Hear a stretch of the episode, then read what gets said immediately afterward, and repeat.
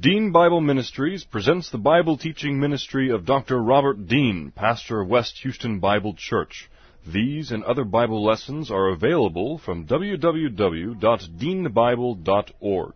Now let's listen to our lesson from God's Word, the Bible.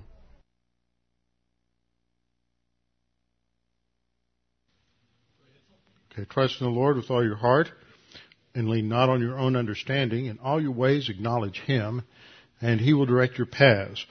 They that wait upon the Lord shall renew their strength. They shall mount up with wings as eagles. They shall run and not grow weary. They shall walk and not faint. Fear thou not, for I am with thee. Be not dismayed, for I am thy God. I will strengthen thee, yea, I will help thee.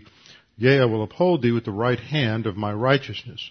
Be anxious for nothing, but in everything by prayer and supplication with thanksgiving, let your requests be made known unto God, and the peace of God, which surpasses all comprehension, shall defend your hearts and minds in Christ Jesus. Thou wilt keep him in perfect peace whose mind is stayed on thee, because he trusteth in thee. For the grass withers and the flower fades, but the word of our God shall stand forever. Before we get started this evening, let's uh, have a few moments of silent prayer so you can make sure that you are spiritually prepared, ready to focus and study on God's Word, and then I'll open in prayer. Let's pray.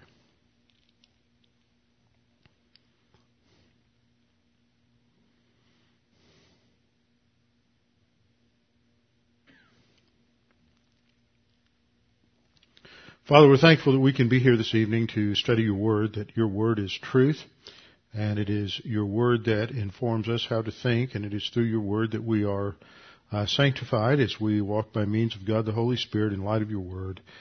Father, we pray that you would just open up our eyes so that we can understand the truths that are here and that we might be able to clearly see how we apply these things into our own lives, recognizing that so often in arrogance we think that these things apply to someone else or some other time and we are not always willing to see how they apply in our own lives and our own thinking. Help us to be encouraged and strengthened by the examples of those we study in the Old Testament because the issues that they faced and the challenges they faced in their own spiritual life are not any different from ours. We have some a- uh, assets that they did not have, but the principle remains the same that we have to choose to implement that which you have provided for us. So Father, encourage us with what we study this evening. We pray this in Christ's name. Amen. We'll start in Hebrews 11.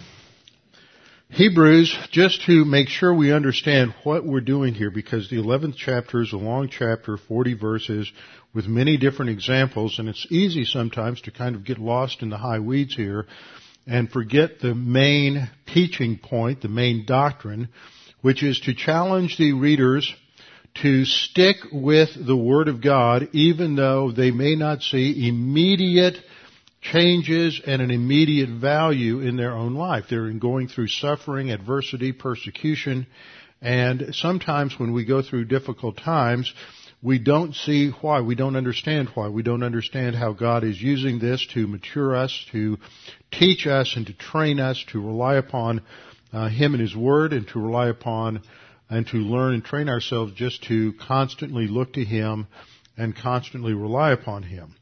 The focal point in this chapter is, can really be found not as much in the word faith, which is the word that's repeated again and again and again and again, but it is faith in a promise.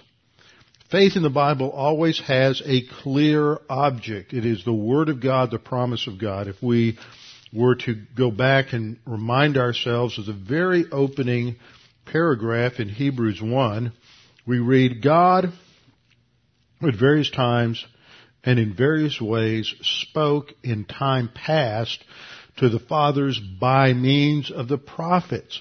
So that takes us back to the very progress of revelation. So this is the, one of the main ideas that we see all the way through uh, this uh, book of Hebrews is the progress of revelation, how God uh, increasingly revealed himself, his plans and his purposes to man, and in each generation, generation after generation, it was the responsibility of each believer at that particular time to respond in faith to the revelation that was given to them. Gosh, how dispensational. That's of the very essence of dispensational theology is that in progressive revelation, God continuously builds on and develops the understanding or develops certain themes and in each generation you respond to the revelation that is given to you. And sometimes this gets, this shifts uh, according to dispensation. So in verse 1 of Hebrews 1, God spoke in the past, but in these last days He has spoken, indicating a completed action there. He, in these last days He's spoken to us by His Son, whom He's appointed heir of all things. Now that brings in the idea of inheritance. So you have the idea of God speaking, God's inheritance, and these are major themes within the development of Hebrews. So in this last section, as we have gone through a uh, warning section at the end of chapter 10, there is an emphasis on, uh, it sort of builds to a uh, crescendo here at the end of chapter, uh, chapter 10, so that in verse 23 there is the exhortation, let us hold fast the confession of our hope. So we see this, this connection. The promise is future fulfillment. Hope is a future certain expectation. So our faith is in the certainty of the promise, and that is our hope, our confident expectation. So he writes, let us hold fast the confession of our hope without wavering. And chapter 11 is going to give us example after example after example of these great Old Testament uh, heroes who didn't waver at key points. Now they wavered at other times. They were human and had sin natures just like the rest of us. And sometimes we look at their lives, if we're really honest, and they are pretty messed up. Uh, a lot worse than some of us are, or so we like to think. But they didn't waver at key points. They were re- really truly understood God was in control, God's promise was certain, and they focused on that at the important key turning points in their lives. Let us hold fast the confession of our hope without wavering, for he who promised is faithful. So the promise always takes us back to the character of God, that he, what he reveals, what he promises, he does not go back on. Again, in Hebrews 10:36, we have another uh, reference to promise. For you have need of endurance.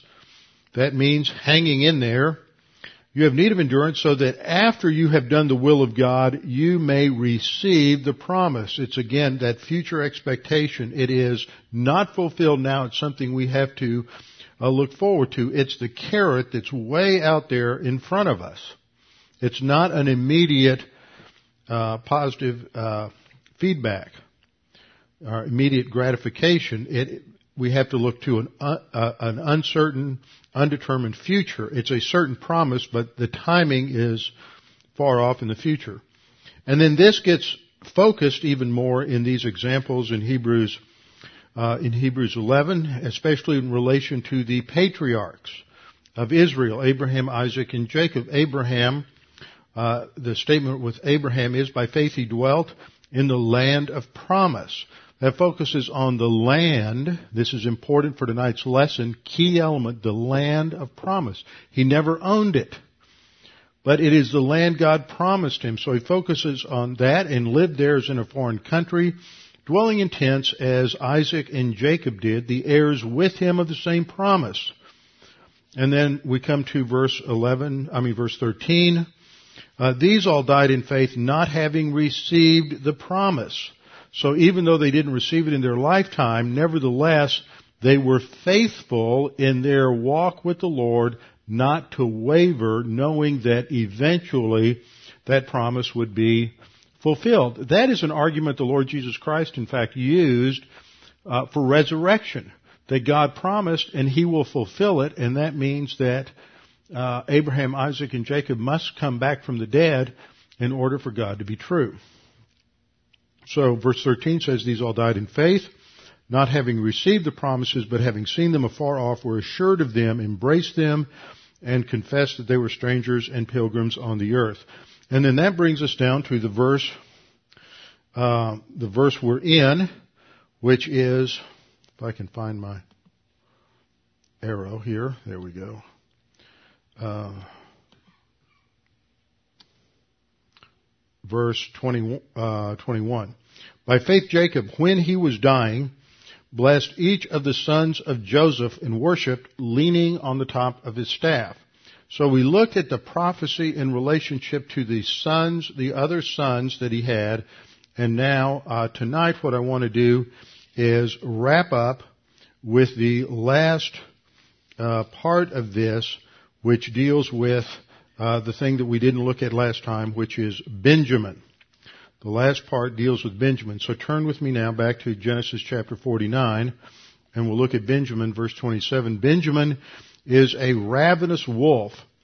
In the morning he shall devour the prey, and at night he shall divide the spoil. So this is a prophecy that relates to the tribe of Benjamin as a, in terms of their, their violence and their uh, activities in terms of war, and that is uh, seen as a characteristic of Benjamin during the horrible time of the period of the judges. And there's a time in there when the uh, tribe of Benjamin is almost completely, uh, completely wiped out. And this happens in a time after uh, one of the most uh, bizarre, perverted episodes that occurs during the period of the uh, of the judges in Judges chapter 19.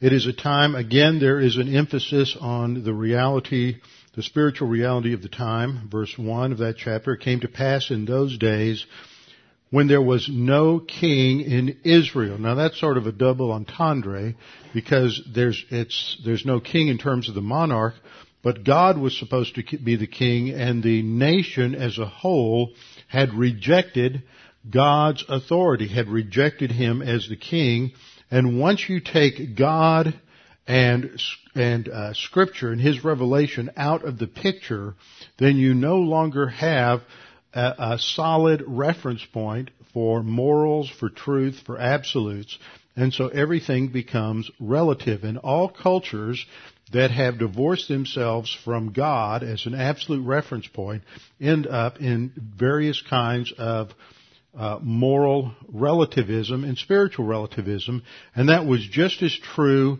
in the ancient world at the time of the period of the judges as it is today. And there are many parallels between the time of the judges and the time today.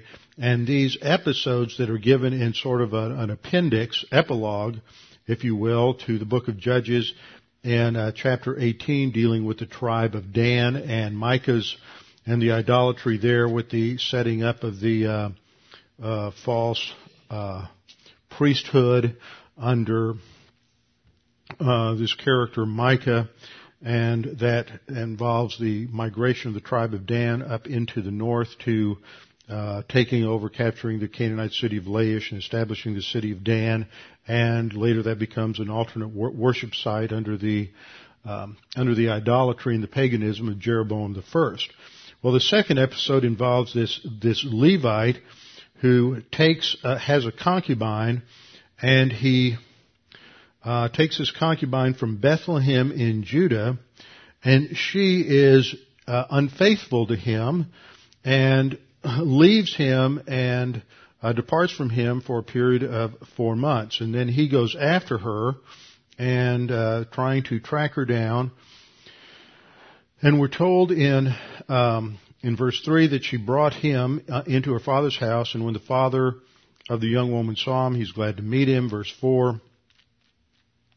Uh, now his father-in-law, the young woman's father, detained him. He stayed with him for three days, and they ate and drank and had a huge, uh, huge party. And after this, uh, they got ready to leave. But the father goes on to tell him, no, just keep staying, just keep eating and drinking, let's keep the party going. And so they did for a little while, and uh, finally the young man uh, leaves. Um, eventually, on the next morning, down in verse verse eight, again there's the encouragement to stay and keep going, and um, uh, so the father-in-law keeps encouraging him to stay, and so finally he leaves, but he leaves late. And when he finally departs in verse 10, it's late at night, and he goes to um, a town opposite uh, Jerusalem. And as he nears there, He's trying to find a place to stay, and so he won't he won't go there because he's afraid of the Jebusites. And so he goes to a city of Israel called Gibeah down in verse 12, and Gibeah is in the tribe of Benjamin. Now the tribal allotment for Benjamin was just north of Jerusalem. In fact, Jerusalem was almost on the border, the northern border of the tribal boundary of Judah and Benjamin. That's how, why the tribes really come to merge together uh, a little bit later on. And so they go into Gibeah because it is a town of Benjamin, and he thinks that uh, they're going to be uh, safe there. And so they meet this old man, and he takes them into the house. And there's a lot of parallels with the situation that occurred in in Sodom with uh, Lot and his daughters. And so this um, Levite takes his concubine uh, into the house. And in verse 22, we're told that as the as night fell, there were certain uh, perverts, perverted men, in the city, surrounded the house, start beating on the door, and they're demanding that um, they bring the man out so that they can have uh, homosexual relations with him. They're going to have a gang rape of this man, basically. And this shows the degradation and the perversion that's occurred within Israel. See, the irony of this is, is that the Levite is afraid for his safety and the safety of his concubine to go to this Canaanite city uh, uh, because the Jebusites are there near uh, what is Jerusalem, and it's still dominated and controlled by the Jebusites. So they're so they're the evil, wicked, perverse Canaanites. And so he said, we're going to be safer in a city of uh, uh, that's dominated by by Israelites. So we're going to go there. But by this stage, Israel has become so perverted because of their moral relativism and their uh, rejection of the truth, and that that what the writer of Hebrews is showing is that now they have become no different from the Canaanites. In fact, they're worse than the Canaanites.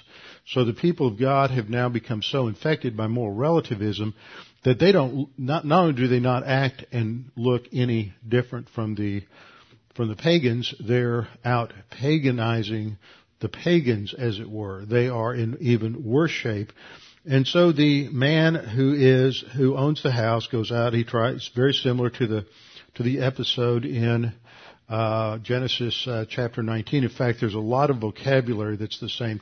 a lot of parallel here, which I covered when we did this study in, in Judges. And so he pleads with them and begs with them not to do this. And eventually, what they do is they take the Levite's concubine and just as it were, throw her to the wolves. And it shows just a complete lack of concern for women. That's another big theme in Judges is that the more pagan the culture became, the less value they put on the women and the more the women were abused and maltreated. And this comes right after the episode with Solomon. Uh, Solomon is covered and then you have the episode with the, um, the Danites and the uh, the tribe of Dan and, and Micah, uh, and then this episode and with with uh, with Samson, he's just a womanizer. He mistreats all the women in his life. There's nothing val- women are not valued, and this is what happens in a pagan in a pagan culture. Is it completely wipes out uh, any redemptive uh, value that's occurred in the culture towards the role of men and women. And you will see the same kind of thing that's happened in our culture. I think today you'll hear people say, well, we just hear more about abuse than we did before. I don't think that's true. You didn't have it before.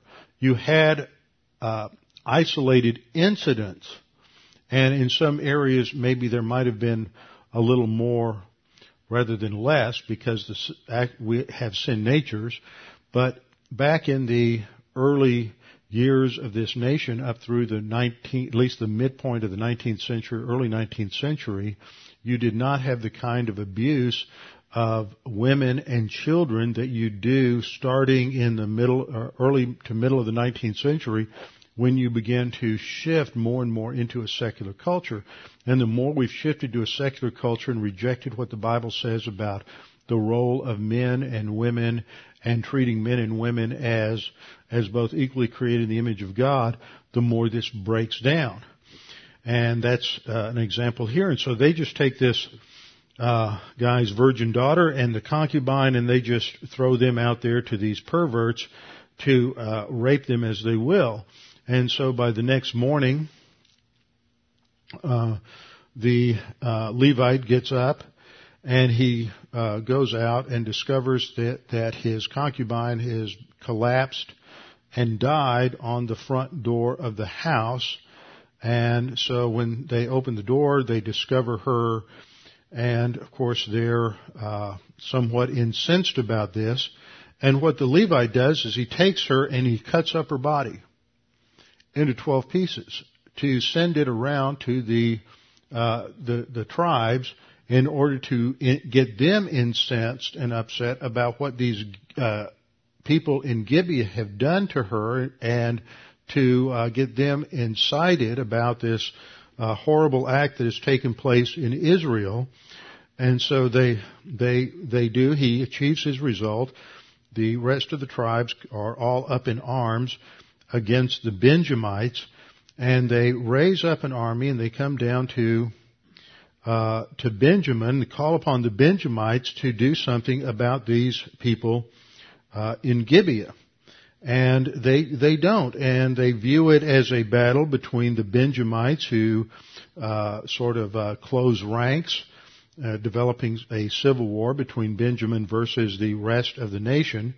And we discover that Benjamin has quite a a military skill. And so there's the call for them to deliver up the uh, these guilty men, but they won't do it. So they gather all the men to, together, verse 14, for battle. And verse 15, we read from their cities at that time, the children of Benjamin numbered 26,000 men who drew the sword, besides the inhabitants of Gibeah who numbered 700 select men. So that tells us there's 26,700 uh, men in this army that Benjamin puts together. Now that's an important number uh, to remember because of what, what happens after that. Uh, besides um, Benjamin, the men of Israel numbered 400,000. So you have 400,000 against 26,700, so they're a little outnumbered. But the Benjamites are quite skillful, and uh, they are uh, quite destructive in, in the battle. So they go out to the first stage of the battle, which is described in verses 20 and 21. And in that first stage of the battle, the Benjamites are victorious and they kill 22,000 Israelites. And the people go home, the rest of the people go home and they uh, recover their wounded and they reorganize and they come before the Lord, verse 23, and they weep before the Lord. So it shows that they are still going to the Lord for aid. Uh, they come before the Lord in verse 23 and ask again, shall I go for battle against the children of of my brother Benjamin. The Lord says, go up again. So they go up again the second time. The second time they get beat again. Now, and when you get beaten, when the odds are this much in your favor, the tendency is just to quit. Well, why, why should I keep doing this? So they, they shows that they have some, uh, in the rest of Israel, there, there's some level of endurance in the midst of the battle. And again, they are, they're defeated and Eight, they lose 18,000. So now they've lost uh, 40,000. They've lost 10% of their army going against these uh, Benjamites who are, you know, quite successful, and this shows they're ravenous wolves. This is a fulfillment or indica- indication of this trend in the tribe of Benjamin. So now all the rest of the children of Israel go to the house of God. They go to the tabernacle. They weep before the Lord. They fast. They pray. They offer burnt offerings and peace offerings. And they come before the Lord and before the Ark of the Covenant and before the high priest, uh, Phinehas, the son of Phinehas, the son of Eleazar. And they inquire of God. And again, he says, go up tomorrow and I will give them into your hand. And so this time they set an ambush for the men of Gibeah and the ambush is successful and they draw out the Benjamites on the third day and they uh, hit them again. And at first, the Benjamites uh, are successful. They begin to strike down and kill some of the people, as at other times. And then there is apparently they they fade back in this ambush. The trap, uh, the trap is sprung. And when they spring the trap, verse 33, they kill, down to verse 35, 25,100 Benjamites. Now, how many did they have to start with? They had 26,700. And so in this battle, they start off, they kill uh, 25,100, so that only leaves 1,600. They just about wipe out all of the men in the tribe of Benjamin. The tribe of Benjamin almost disappears uh, at this point. And then it goes on to describe more that takes place and when we come down, they give another number um, a little further down, and uh, but it's just a breakdown of, of the individual. You get the larger number earlier when it says 18,000 men of Benjamin that fell in verse 44. That's part of the uh, n- larger number that was that was given earlier. And again, you get a summary of the total number in verse 46. All who fell on Benjamin that day were 25,000 men who drew the sword. All these were men of valor. But 600 men turned and fled toward the wilderness to the rock of Rimmon, and they stayed there at the rock of Rimmon for four months, and the men of Israel turned back against the children of Benjamin, struck them down from the edge of the sword, from every city, men and beasts, all who were found. They also set fire to all the cities that were there. And then, verse 20, in chapter 21, there is a, um, recovery that's provided through uh, wives that are provided for the, the surviving men in Benjamin so that the uh, the, tr- the tribe can uh, replenish itself, which it does eventually. And that's the tribe from which Saul came. It's the tribe from which uh, Saul of Tarsus came, the Apostle Paul. And so it does uh, become re- reconstituted. So that is the fulfillment of what happens to the to the tribe of Benjamin and they had this this reputation of being very very strong, uh, powerful, valiant uh, warriors, and that's one example when it was turned to something that was that was quite terrible and and quite dark. Now that covers the twelve tribes that we've had related to to uh, the sons, the twelve the prophecies there. Now specifically when we look at verse 21 of Hebrews 11, Jacob is focusing on two other sons, the sons of Joseph, that he adopts directly as his heirs. This is the double portion blessing that will go to Joseph. And so his two sons, Ephraim and Manasseh, or Menashe, will become part of uh, the inheritance, the tribal inheritance to Israel. There's no tribe of Joseph in the land. You have the tribe of Ephraim and the tribe of Manasseh, but you do not have a tribe of Joseph. Sometimes, for example, in the list of Revelation 7, the 12,000 from each of the 12 tribes, you do have uh, Joseph mentioned uh, in that list. There's there's a lot of di- when you read the 12 tribe list through a lot of different areas of scripture, there are differences and each case has to be looked at on its own as to why there is uh, one group listed one way or one group's listed another way. So let's look, turn back one chapter from chapter 50 to chapter uh, 49. Or 48 rather. From chapter, we were looking at 49. Let's turn back to chapter 48. Chapter 48. Basically, this is divided into two sections. The first 12 verses focus on the adoption of Joseph's two sons as the full heirs in line with the other sons, heirs of Jacob. And so this shows why each becomes the head of his own tribe in the house of Israel. And then in verses 13 to 20, uh, the patriarch is going to, uh, Jacob is going to give a blessing to the sons which follows the principle of the elder serving the younger. So there's a reversal that takes place there. And in uh, verses 21 to 22 in the conclusion, there's a state confident uh, prophetic statement there that they will return to the land and they will prosper in the land. So in verse uh, 1, we read, Now it came to pass, after these things, that Joseph was told, Indeed, your father is sick, and he will, and he took with him his two sons, Manasseh and Ephraim. And Joseph, Jacob was told, look, your son Joseph is coming to you. This is a very formal meeting because this is where the, the blessing will be passed on. And in that culture, this is a, this would be as formal as when we are going to have a signing of the will or reading of the will where the heirs are designated and uh, you'd have a lawyer present and all of these things. We've lost a lot of the sense of formality in this culture that we once had.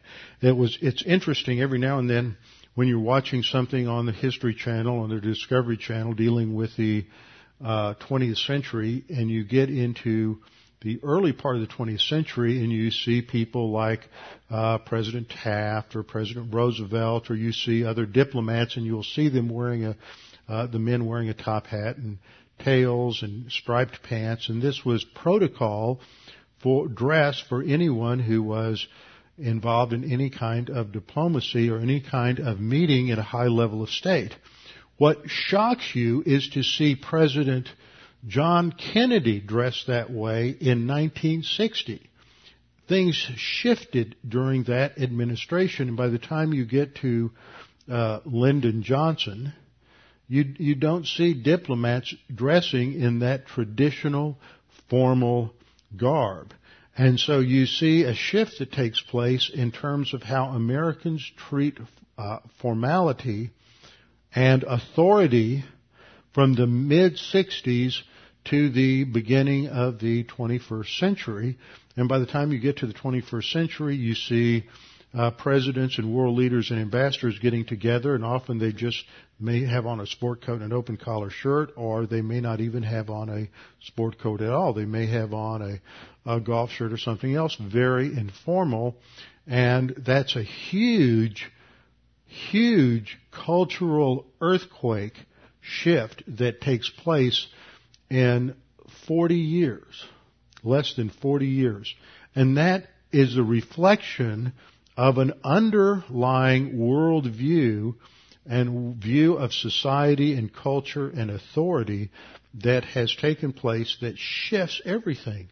Uh, it's not that that is in and of itself wrong, but it shows that there is something incredible has taken place in the way people look at authority and look at relationships uh, during that time. We've become, I think it leads, also leads itself to a lot of mental sloppiness myself, and we, we can also see that. I had an interesting comment made to me today by another pastor who pastors, uh, uh, who's one of the few teaching pastors in the city. I won't mention his name, you probably guess it.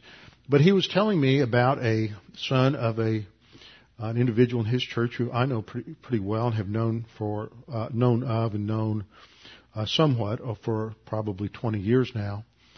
And this uh, woman's son has come back to his church, had left for several years, and this son had was quite Calvinistic in his views.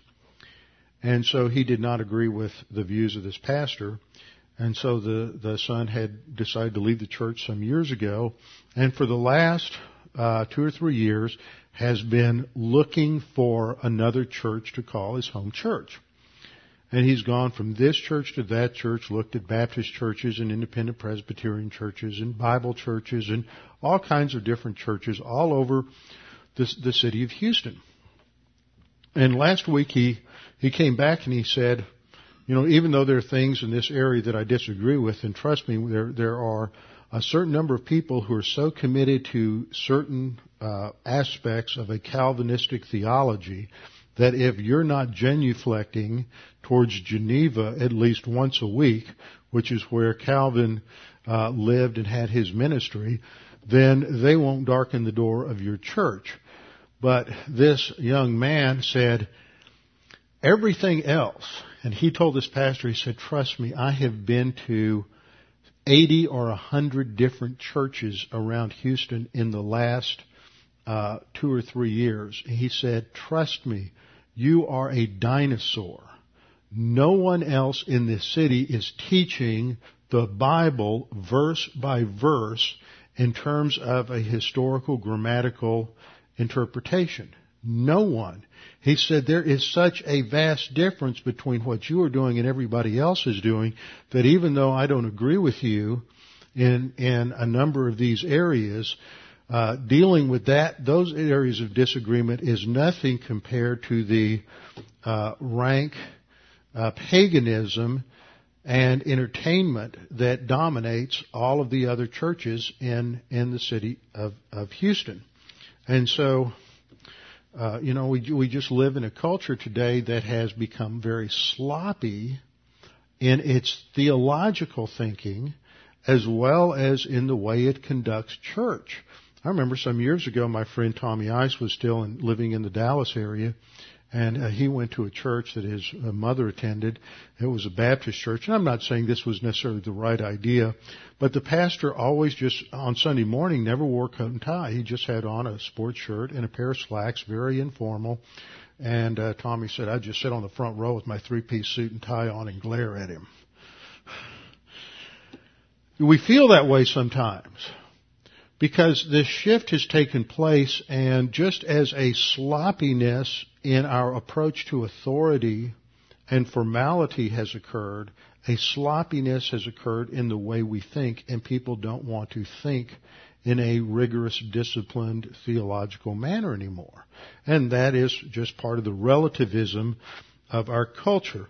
So sometimes it's a little uh, difficult for us to see and understand the formality of these kinds of occasions and to understand how uh, how rigid the cultural standards were and the, the norms and standards were in this kind of a setting where the blessing is going to be passed on from uh, Jacob to his grandsons, and this is going to be preceded by this very formal adoption uh, ceremony.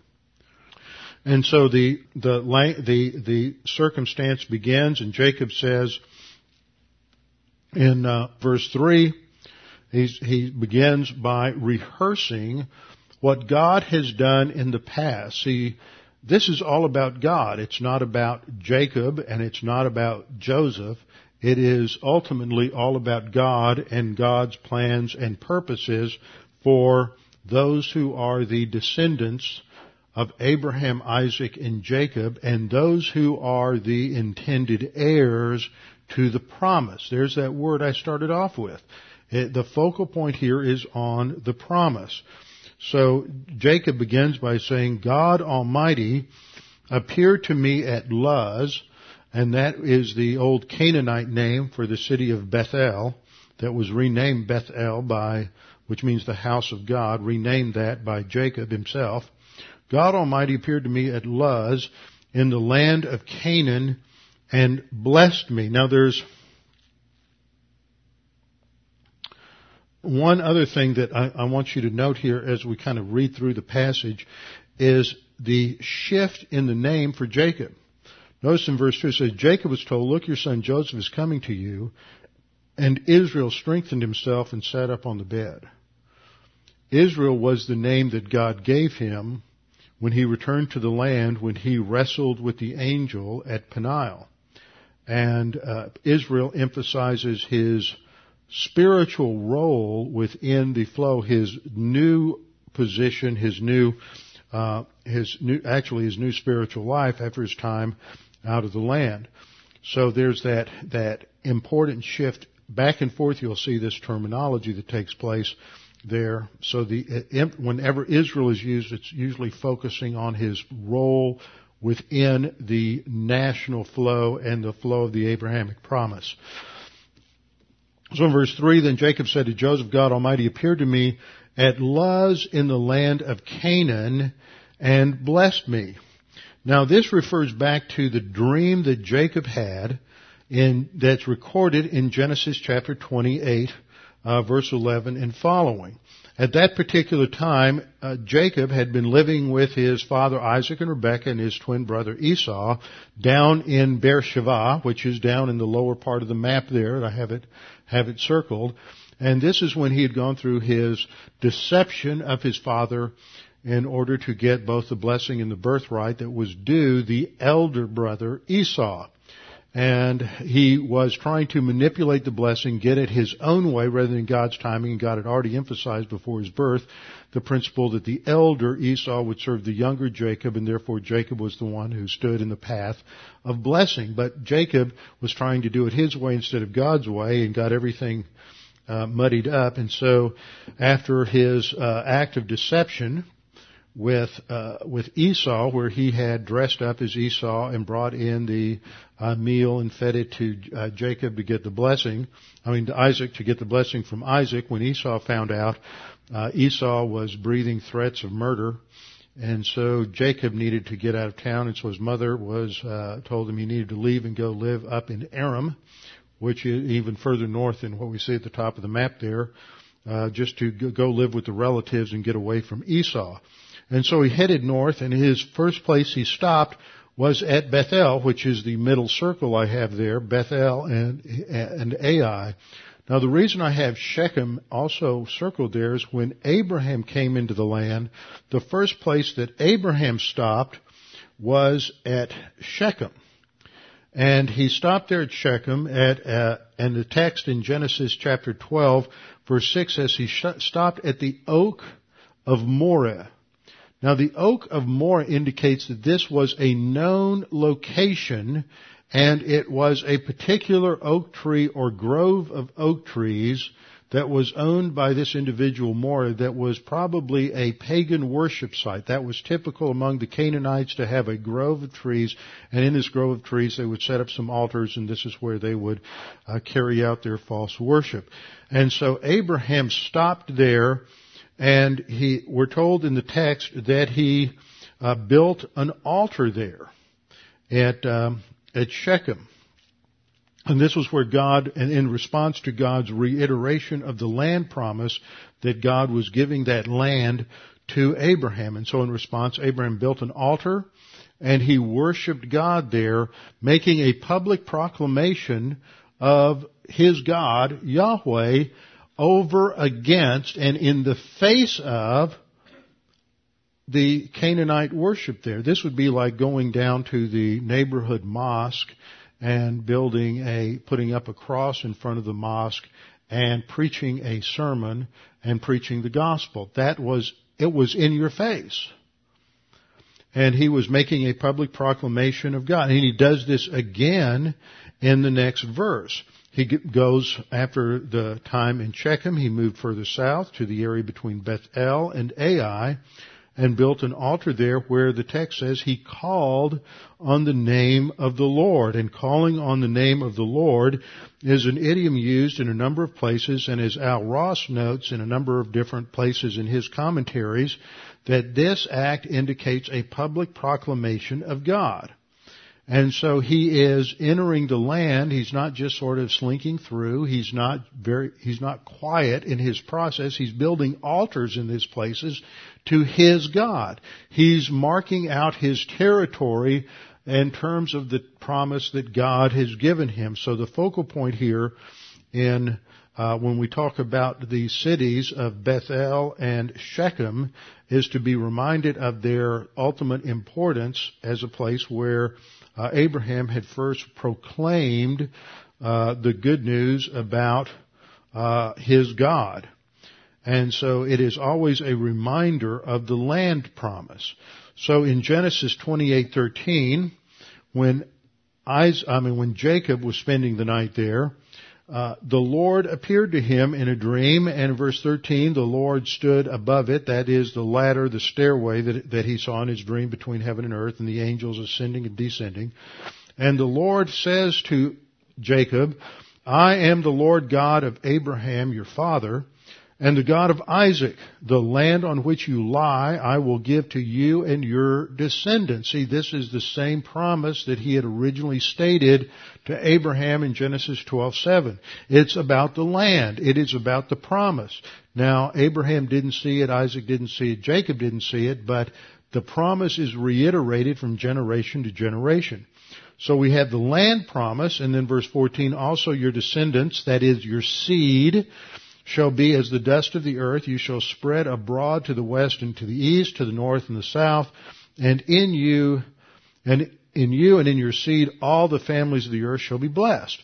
So we have the reiteration of the three basic elements of the Abrahamic covenant, land, seed, and blessing. All reiterated, reconfirmed to Jacob at, at, Bethel on his way out of the land. That's important because Eventually he's going to come back to the land and the promise is going to be reiterated both at Peniel on his way back in and then uh, at Bethel. In Genesis 35:10, God renames him. God said to him, "Your name is Jacob. Your name shall not be called Jacob anymore, but Israel shall be your name." So he called his name Israel, and God said to him, "I am God and, and uh, God Almighty. Be fruitful and multiply. Now, where have you heard that before? That is the original mandate God gave to man back in Genesis 26 and 1, 26 and 27. Be fruitful and multiply and fill the earth. It's reiterated in Genesis chapter 9 in those first nine uh, verses are the of Genesis 9 are the, are the Noahic covenant, and around verse 2 and th- 2 or 3 I think is where we have the reiteration of the command to be fruitful and multiply and fill the earth. That hasn't stopped. God didn't come along somewhere in the book of Acts or in Revelation and say, okay, stop, there's going to be a problem with overpopulation. That never occurred. Overpopulation fearmongers are operating on pure human viewpoint in their understanding of history. This is not, population control is not a biblically consistent concept.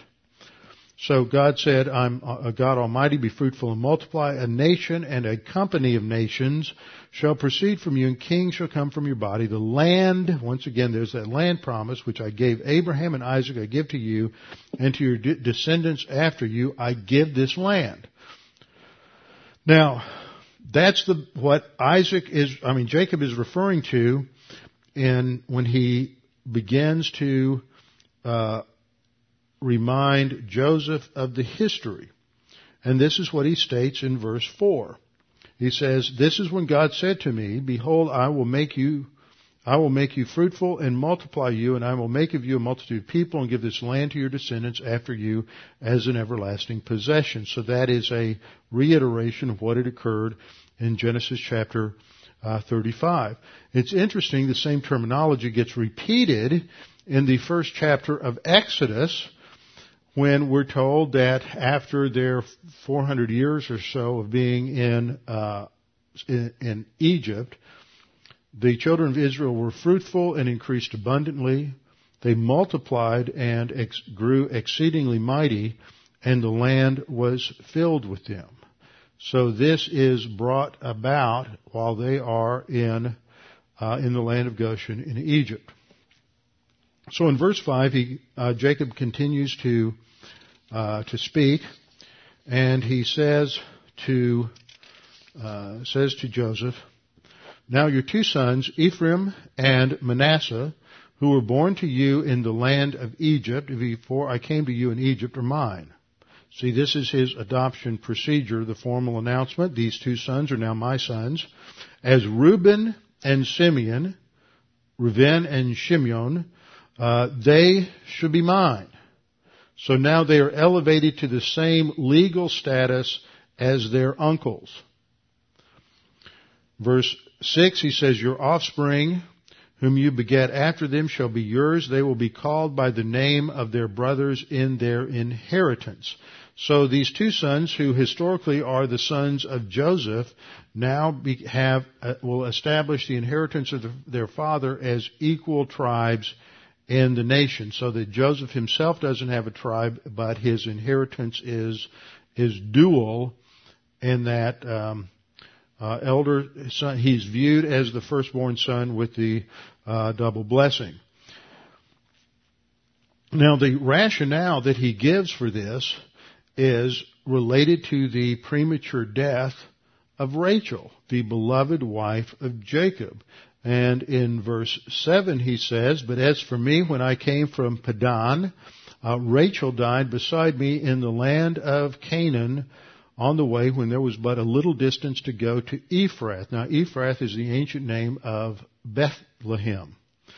Uh, so she died on the way to Bethlehem, and I buried her there on the way to Ephrath, that is Bethlehem. And the picture that I have up there is a picture taken in the 1880s that has uh, recently this wonderful collection was made available of uh, about two or three thousand pictures taken by a number of different people who were in uh, Israel in, from the 1880s through the 1940s. Uh, and it's really interesting to look at these pictures as they were taken before things became all urban and modernized. When we were in Bethlehem a few years ago, we couldn't even see the tomb of Rachel because there's a huge wall now built around it, and just at, at that wall there is a really trashy uh, gas station and it's in the what is now an, an Arab part of, of uh, Bethlehem, which is just as uh, trashy looking as it can possibly be. There's been a huge shift in the population in Bethlehem in the last uh, five or six years from uh, a town that was 90% uh, Christian Arab to a town that is now 90% Muslim Arab. And uh, so as consequently, the uh, neighborhood has deteriorated quite a bit, but you can't even see this anymore. And so this is a wonderful shot taken in the uh, 1880s, and you have a camel caravan uh, going in front. And I can imagine that this is pretty much how it looked um, 500 years ago, or 1,000 years ago, or 2,000 years ago.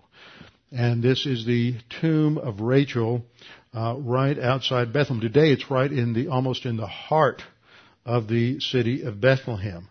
And so the rationale that, uh, that uh, Jacob gives is that Rachel died prematurely. She could have had more sons, and because she did not have more sons, I am going to adopt your two sons as my own and give make them equal heirs in the inheritance with uh, with your brothers. And so he looks at then at the two sons and he calls for their identification in verse 8. Who are these? And Joseph then responds, These are my sons who God has given me in this place. And Jacob says, Bring them close. I will uh, bless them. And in this, it begins the uh, next section, which is the blessing itself. And he show, Joseph brings them before uh, Jacob, who notice starting here, uh, starting in verse 48, is referred to as Israel, indicating the national significance of what he is uh, doing.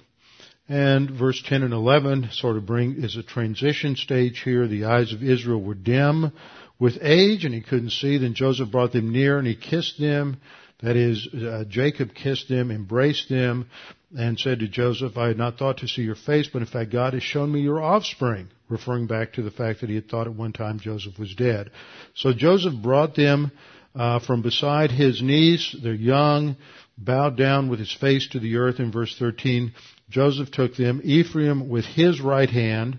So he's standing here like this. Ephraim would be with his right hand, my right hand here, and uh, is pushing Ephraim with his right hand towards Jacob's left hand. So this would be Jacob facing, if he were facing me, this would be his left side, this would be his right side. So he's pushing Ephraim towards uh, Jacob's left hand and uh, Manasseh towards Israel's right hand, so that Manasseh would be the one um, then uh, to, to, get the blessing brought them near him. Then Israel stretched out his right hand and laid it on Ephraim's head. So, so even though uh, Joseph is pushing, pushing Manasseh to be on Jacob's right hand side to receive the uh, firstborn blessing, J- Jacob is going to cross his hands so that his right hand uh, goes onto Ephraim's head,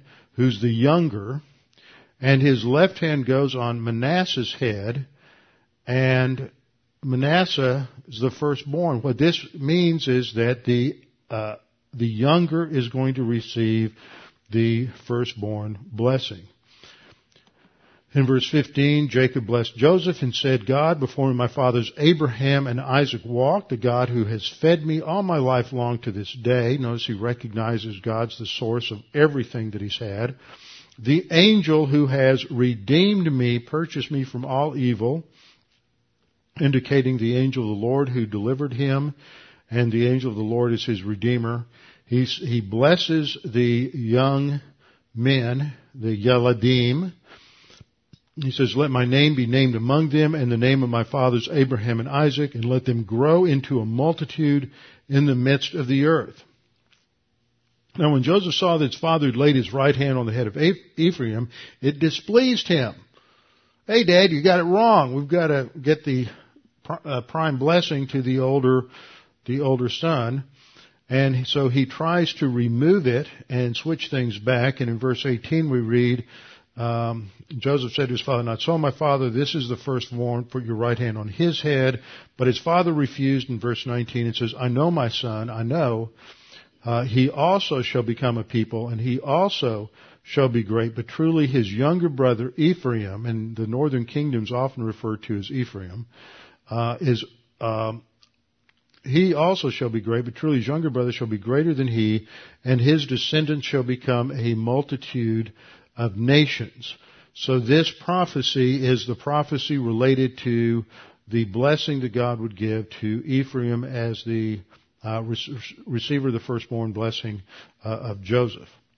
So that covers verse uh, 21. And then in Hebrews 11:22 we have a closely connected verse in terms of the historical situation. By faith, Joseph, when he was dying, made mention of the departure of the children of Israel and gave instruction concerning his bones. Now the point that I want you to remember from this is the focal point of, of Genesis 48 is the blessing of the and the promise of the land. But Jacob didn't see it, and and uh, Ephraim and Manasseh individually didn't see it, but the tribes did later on when they entered the land and took it during the conquest, but not the full extent of it. Then in verse 22 of Hebrews 11, the focus again is on, going to be on the land promise. This promise, promise, promise. That's, that's what keeps getting emphasized here is that we have to have a long distance look at the promise.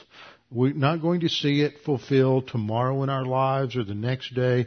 We don't necessarily have the kind of response from God that we think we ought to have in terms of some sort of immediate gratification. We have to wait on the Lord in terms of trusting in Him. And so Hebrews 11:22 is a reference to the last two verses in Genesis. In Genesis chapter 50, uh, begins with the death of Jacob and his burial in the land, and then there after uh, they all go up to the to uh, to bury him, they return back to Egypt, and starting in verse 15, we see the uh, reiteration by uh, Joseph of the forgiveness of his brothers for what they did. And then we come to the death of Joseph, beginning in verse 22, and we read, uh, so Joseph dwelt in Egypt, he and his father's household, and Joseph lived 110 years. Joseph saw Ephraim's children to the third generation.